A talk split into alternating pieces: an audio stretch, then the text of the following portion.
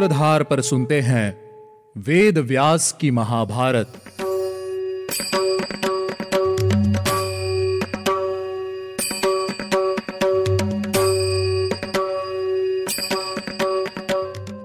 स्वागत है आप सभी का वेद व्यास की महाभारत के 26वें एपिसोड में। मैं हूँ आपके साथ आपकी सूत्रधार मान्या शर्मा। इस एपिसोड में मैं आपको बताऊँगी कि क्या देवयानी ययाति को छोड़कर हमेशा के लिए चली जाएगी? या फिर शुक्राचार्य जी के कहने के बाद भी किए गए इस कार्य के कारण ययाति को उनके क्रोध का सामना करना होगा? लेकिन उससे पहले चलिए लेते हैं एक छोटा सा रिकैप पिछले एपिसोड में हमने देवयानी और ययाति के विवाह की कथा सुनी। देवयानी के पुत्र प्राप्ति के बाद शर्मिष्ठा ने ययाति से विवाह करने की। और पुत्र प्राप्त करने की इच्छा जताई और कुछ ऐसे तर्क दिए जिनके कारण ययाति ने शर्मिष्ठा से विवाह कर लिया।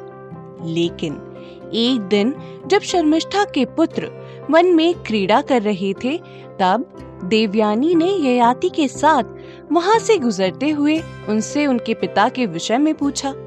तो उन बालकों ने ययाति की ओर इशारा कर दिया।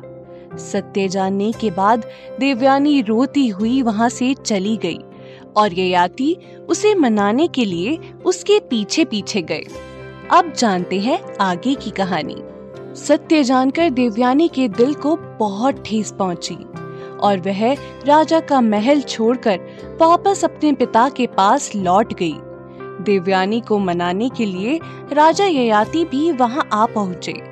अपनी बेटी को रोता हुआ देखकर और राजा के द्वारा किए गए धोखे को जानकर शुक्राचार्य ने ययाति को वृद्ध हो जाने का शाप दे दिया, जिसके बाद ययाति बूढ़े हो गए।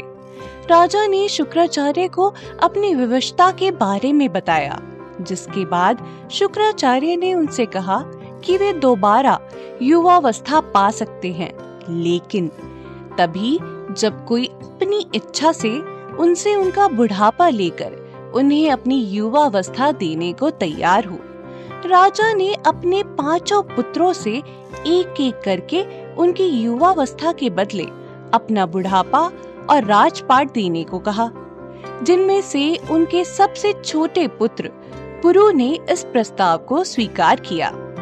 इसके बाद एक हज़ार वर्ष बीत जाने के बाद ययाति ने अपने पुत्र पुरु को उसकी युवावस्था लौटा दी और अपनी पत्नियों के साथ तपस्या करने के लिए वन में चले गए तपस्या के बल से वह स्वर्ग लोक जा पहुँचे, लेकिन घमंड के चलते वे वापस भूलोक में गिर गए और हवा में उल्टे लटक गए ययाति ने इंद्र से उन्हें किसी ज्ञानी ऋषि के पास ही लटकाने के लिए कहा, ताकि वे ज्ञान अर्जित करके दोबारा स्वर्ग लौट सकें। इंद्र ने ऐसा ही किया। और कुछ वर्षों तक दो ऋषियों से ज्ञान प्राप्त करके वे दोबारा स्वर्ग को लौट आए। तो ये थी ययाति की कथा। अब बात करते हैं आगे की वंश शैली के बारे में। ययाति के इसी वंश से यदु, से यादव और पुरु से पौरव उत्पन्न हुए। कई सारे महान पराक्रमियों के जन्म के बाद दुष्यंत का जन्म हुआ। दुष्यंत ने विश्वामित्र की पुत्री शकुंतला के साथ विवाह किया, जिसके गर्भ से उनके पुत्र भरत का जन्म हुआ। अब मैं आपको शकुंतला के जन्म और राजा दुष्यंत से उनके मिलन की कथा सुनाऊँगी।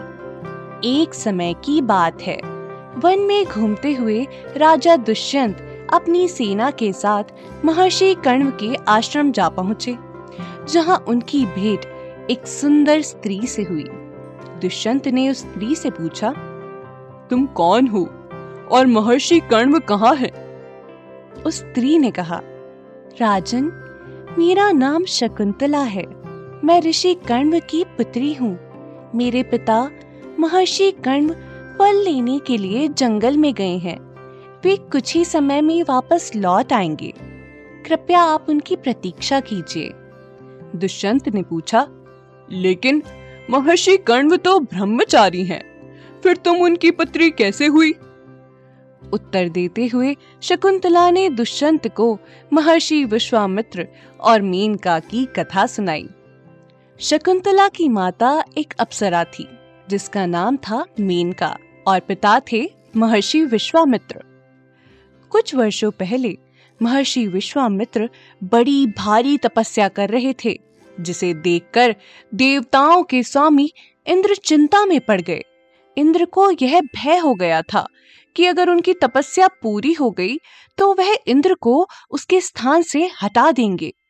इसलिए उनकी तपस्या को भंग करने के लिए इंद्र ने सबसे सुंदर अप्सरा मेनका को बुलाया और कहा, मेनका, तुम सभी अप्सराओं में श्रेष्ठ हो।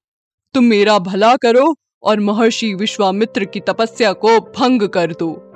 तुम उनके पास जाओ, उनको लुभाओ और उनकी तपस्या में विघ्न डाल दो। इंद्र की बात सुनकर मेनका ने कहा, देवराज, भगवान विश्वामित्र बड़े तपस्वी हैं। उनके क्रोध के बारे में तो हर कोई जानता है। मैं भी मैं भी ऋषि के शाप से डरती हूँ। वे अपने तेज से पूरे लोक को भस्म कर सकते हैं। मैं आपका कार्य करने के लिए तैयार हूँ, पर आप मेरी सुरक्षा का उपाय कीजिए। जब मैं वहाँ जाकर नृत्य और क्रीड़ा करूँ, तब वायुदेव मेरे वस्त्र उड़ा दें और कामदेव भी इस कार्य में मेरी सहायता करें। जिस समय मैं ऋषि को लुभाऊं, उस समय वन में सुगंधित वायु चलनी चाहिए है। इंद्र ने तथास्तु कहकर हामी भर दी और मेनका को महर्षि विश्वामित्र के आश्रम में भेज दिया। वन में पहुंचकर मेनका ने महर्षि विश्वामित्र को देखा। उसने ऋषि को प्रणाम किया और उनके पास बैठकर तरह तरह की क्रीड़ाएँ करने लगी। इतने में ही वायुदेव ने मेनका के शरीर से उसके वस्त्र उड़ा दिए। मेनका लज्जाती और मुस्कुराती हुई वायुदेव को कोसते हुए अपने वस्त्र लेने को दौड़ी। यह घटना महर्षि विश्वामित्र के देखते ही देखते घटित हो रही थी। अप्सरा के रूप और गुण को देखकर महर्षि विश्वामित्र काम के अधीन हो गए। वन में सुगंधित वायु बहने लगी और महर्षि विश्वामित्र ने काम के अधीन होकर मेनका को अपने पास आने का निमंत्रण दिया।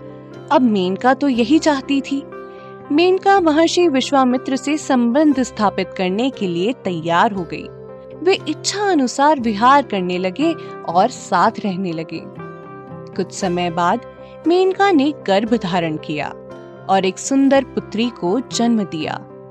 मेनका का काम अब पूरा हो गया था, इसलिए वह उस नवजात को मालिनी नदी के तट पर छोड़कर चली गई। वहाँ उस नवजात की रक्षा शकुंतो यानी के पक्षियों ने की, जिसके कारण उस कन्या का नाम शकुंतला रखा गया। उसी वन में ऋषि कण्व फल और फूल लेने के लिए आए थे। उन्हें देखते ही सभी पक्षी उनके चरणों में गिर गए और उनसे उस कन्या को अपने साथ ले जाकर उसका पालन पोषण करने के लिए विनती करने लगे। उन्होंने ऋषि कर्ण को शकुंतला के माता और पिता के बारे में बताया और उसे साथ ले जाकर अपनी पुत्री के रूप में अपनाने की विनती करने लगे। ऋषि कर्ण पक्षियों की भाषा जानते थे। उन्होंने शकुंतला को अपनी पुत्री के रूप में स्वीकारा और उसका पालन पोषण किया। यह कहानी सुनाने के बाद शकुंतला ने राजा दुष्यंत से कहा, राजन, मैंने यही कथा अपने पिता के मुख से सुनी थी। सो आपको बता दी।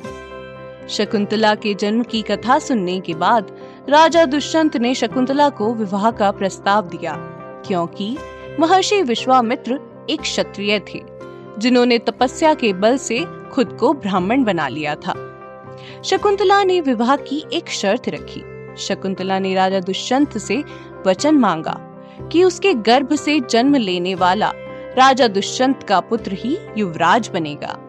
राजा दुष्यंत ने शकुंतला की यह शर्त मान ली। जिसके बाद शकुंतला विवाह के लिए तैयार हो गई। विवाह के साथ दुष्यंत ने समागम की इच्छा भी व्यक्त की।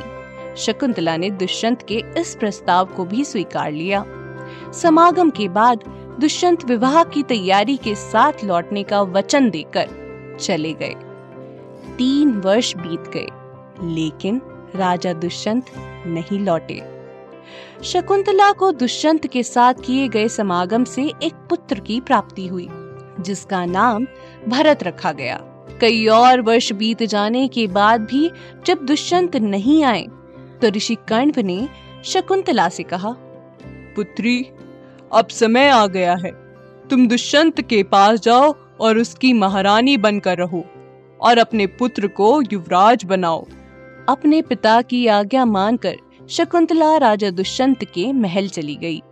वहाँ जैसे ही शकुंतला ने दुष्यंत को अपना और भरत का परिचय दिया, दुष्यंत ने शकुंतला को दुष्चरित्र, यानी के बुरे चरित्र की स्त्री कहकर उसका अपमान किया। आखिर अब शकुंतला क्या करेगी? ये जानने के लिए आपको सुनना होगा हमारा अगला एपिसोड। अगले एपिसोड में मैं आपको आगे की वंश शैली के बारे में बताऊँगी। और अगर आप सारी वंश शैली के बारे में और डिटेल में जानना चाहते हैं तो आप हमारी सूत्रधार ऐप पर इस पॉडकास्ट को देख सकते हैं। ऐसी ही और अनोखी कथाओं को सुंदर चित्रण के साथ सुनने के लिए डाउनलोड कीजिए हमारी सूत्रधार ऐप और घर बैठे इन सभी कथाओं का आनंद लीजिए। चलिए, मिलते हैं आपसे अगले एपिसोड में। तब तक के लिए आप हमारी सूत्रधार ऐप का आनंद लीजिए। और हमारे वेदों से जुड़ी कहानियों को देखते और सुनते रहिए। मैं आपकी सूत्रधार मान्य, मिलूँगी आपसे हर सोमवार और शुक्रवार। हमारे इस एपिसोड को डाउनलोड करना, रेट करना और शेयर करना मत भूलिएगा।